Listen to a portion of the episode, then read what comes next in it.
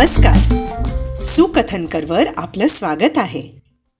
आठवणींच्या झरोक्यातूनच्या ह्या अंकात माझ्या आईच्या लहानपणीच्या काही आपण आठवणी ऐकूया.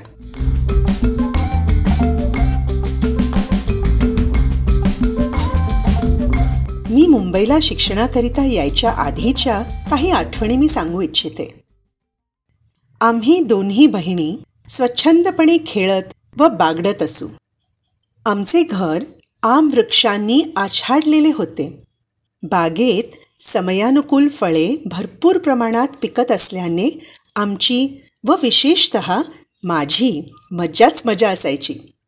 आंब्याचे एवढे उत्पन्न असायचे की प्रत्येक झाडाचे अमुक एवढे पैसे व प्रत्येक छाटणीच्या वेळी अमुक एवढे आंबे आम्हाला द्यावे ह्या बोलीवर आंब्याची झाडे आमचे बाबा विकायचे. आंब्यांची छाटणी तीन वेळा व्हायची व तिन्ही वेळा प्रत्येक झाडाचे आंबे आम्हाला मिळायचे. आमचे घर मोठे होते. तरी पण आंब्यांच्या सीझनमध्ये आम्हाला घरातील सर्व खोल्यातून फिरायला फक्त मधूनच पाऊल वाटेसारखी वाट असायची. त्या वाटेच्या दुतर्फा वाळलेल्या गवतांनी आछाडलेल्या जमिनीवर आई आंबे पिकायला घालून ठेवायची व त्या आंब्यांवर सुक्या गवताचे जणू पांघरून घालायची. त्यामुळे आंबे पिकण्यास मदत व्हायची. दोन दिवसाआड तरी आई सर्व आंबे पाहायची. पिकलेले आंबे बाजूला काढून ठेवायची. तसेच जास्त पिकलेले किंवा कुजलेले आंबे आई वेगळे काढून ठेवायची. ह्या कामगिरीला आईला जवळजवळ दोन तीन तास लागायचे. जास्त पिकलेल्या आंब्याचा रस काढून आई आंबापोळी तयार करायची. कोणतीही फळे खाण्यात विशेषत आंबे खाण्यात माझा पहिला नंबर असायचा. दिवसभरातून दहा ते पंधरा आंबे मी सहज खात असे. आई आम्हा दोघी बहिणींना सकाळी आंबे काढून देई. आंब्याची वाटणी करताना मला दिले तेवढेच आंबे दिले पाहिजेत तेवढेच मोठे असले पाहिजेत असा माझ्या बहिणीचा म्हणजे विमलाचा हट्ट असायचा. माझा असला कसला हट्ट नसायचा. मला दिलेले आंबे मी संध्याकाळपर्यंत फस्त करायचे. विमलाच्या वाटणीला आलेले बरेचसे आंबे असायचे. तेव्हा मी तिला सांगायचे की तिला नको असलेले आंबे तिने मला द्यावे. आईकडून माझ्या हिस्स्या एवढाच बहिणींनी घेतलेल्या हिस्स्याची मी अशा प्रकारे विल्हेवाट लावायचे. एकूण आंबे खाण्यात व ते पचवण्यात मी पटाईत होते. ऊसाचे पीक असताना शेतकरी आम्हाला ऊस आणून द्यायचे किंवा काही वेळा आई आमच्यासाठी ऊस विकतही घ्यायची. आम्ही दोघी बहिणी ऊस आवडीने खायचो. ऊस खाताना सुद्धा माझ्या ऊसाच्या कांडी एवढीच तिला ऊसाची कांडी हवी. असा विमलाचा हट्ट असायचा. खाताना मात्र तिला ती मोठी व नकोशी व्हायची. माझ्या लहान बहिणीला जे काही नको वाटायचं त्या खाद्यपदार्थांचा समाचार घ्यायला मी हजर असायचे. ह्या बाबतीत एकदा घडलेली गोष्टीचा उल्लेख करावासा वाटतो. विमलाला ताप आला होता. त्या काळी बिस्किटे विशेषत पार्ले ग्लुकोज बिस्किटे ताप आल्यावेळी किंवा दुसरा कोणताही आजार झालेला असला तरच त्या आजाऱ्याकरिता घरी आणली जात होती. सुदृढ निरोगी मुलांच्या नशिबी असली बिस्किटे क्वचितच असायची. ताप आल्यामुळे माझ्या बाबांनी विमलासाठी ही पार्ले ग्लुकोज बिस्किटे आणली. आईने तिला दोन तीन बिस्किटे दिली. विमलाला तापामुळे इच्छा नव्हती. माक तिथली नाकात. म्हणजे मला तेवढे नको आहेत असे तिने आईला सांगण्याचा प्रयत्न केला. तेवढ्यात मी तिला हळूच आईच्या नकळत सांगितले की आईने दिलेली सर्व बिस्किटे तिने घ्यावी. तिला नको असतील तर ती बिस्किटे मी संपवायला आहेच की. ह्यावरून श्रोत्यांना माझ्या खाण्याबद्दलच्या इच्छाशक्तीचा व पचनशक्तीचा अंदाज आलाच असेल. अशा प्रकारे सर्व पदार्थ खाऊन पचविणाऱ्या मुलीचा म्हणजे माझा बांधा कसा होता हे सांगण्याची गरज भासत नाही. अग्रहारला आमची भाताची शेती भरपूर होती. आम्हाला वर्षभरात तांदूळ विकत घ्यावे लागत नव्हते. आमच्या लहानपणी शेतीची कापणी होताना आम्ही दोघी बहिणी बाबांबरोबर शेतावर जायचो. आता विचार केला तर हे एक प्रकारचे शिक्षणच होते. आजकालच्या प्रॅक्टिकल हँड्स ऑन वर्क एक्सपिरियन्ससारखे शेताच्या बांधावर बसून शेतकऱ्यांनी व त्यांच्या बायका मुलांनी केलेली शेतीची कापणी आम्ही दोघी बघत असू. सर्व शेतकरी आम्ही मालकांच्या मुली असल्याने मानाने व प्रेमाने वागवित होते.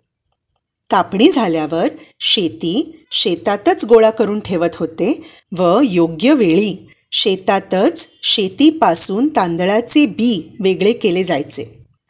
ह्या बिया गोणीत भरून शेतकरी आमच्या घरी आणायचे.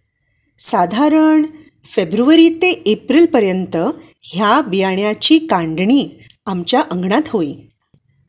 सहा सात शेतकऱ्यांच्या बायका सकाळ ते संध्याकाळ बियाण्यापासून तांदूळ भरण्यापर्यंतचे कष्टाचे काम आमच्या अंगणात करायच्या. म्हणजे बियाणे शिजवणे. शिजवलेले बियाणे अंगणात उन्हात घालून वाळवणे. दुसऱ्या दिवशी तिसऱ्या दिवशी त्याची कांडणी करून पाखडून तांदळाच्या गोणी भरण्यापर्यंतचे अत्यंत कष्टाचे काम करीत. आम्ही दोघी बहिणी मजा समजून त्यांचे काम बघत होतो. त्यामुळे आम्हाला ह्या विषयाबद्दल ज्ञान मिळाले. आईला मात्र घरातल्या कामाशिवाय ह्या बायकांना देण्याकरिता रोज वेगवेगळी पेये तयार करावी लागत. स्वखुशीने आई त्या कष्टकरी बायकांना पौष्टिक व छान पेय करून द्यायची. दररोज वेगवेगळे म्हणजे नाचणी मूग किंवा सफेद तीळ वाटून त्याच्यात पाणी व गूळ घालून पातळ पिण्यालायक पेये बनवायची व त्यांना भरपूर प्रमाणात प्यायला द्यायची. तसेच अधूनमधून आंबे किंवा घरात काही खायला केलेले जिन्नस असतील तर ते द्यायची. मूग नाचणी तीळ ह्यांची पेये आमच्या वाट्यालाही यायची. आमच्या लहानपणी चहा कॉफी ही पेये माहीतच नव्हती. आम्हाला आई कसाय नावाचे पेय करून द्यायची जे उकळत्या पाण्यात जिरे धणे व बडीशेपची पूड घालून तयार करतात. विशेषत उन्हाळ्यात आम्ही सर्व कसाय प्यायचो.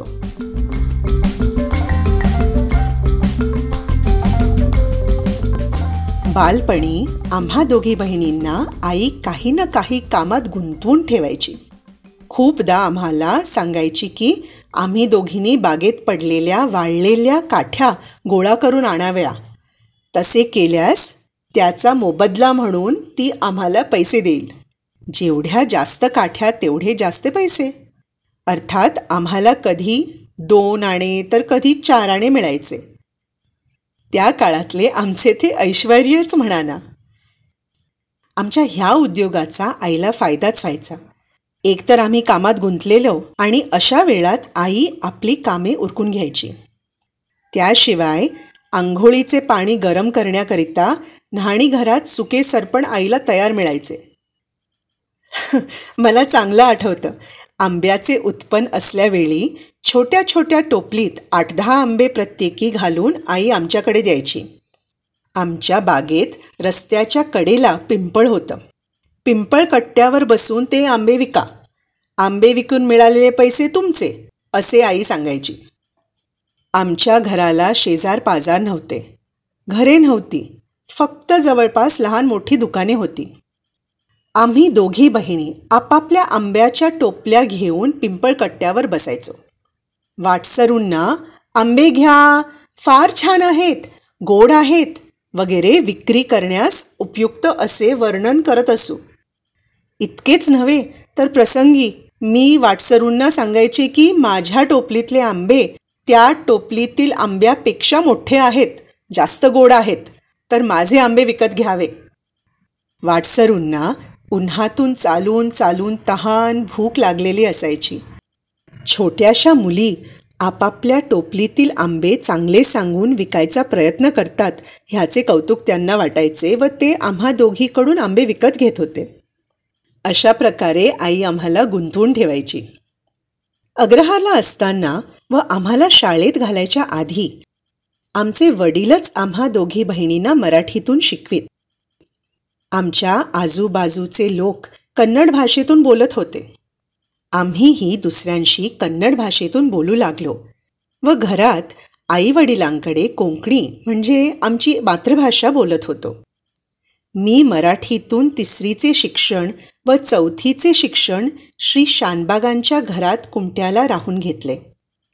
सन एकोणीसशे पन्नासमधील एप्रिल महिन्यात चौथी परीक्षा पास झाले व मे महिन्याची सुट्टी घालविण्याकरिता अग्रहारला आमच्या घरी राहणार होते.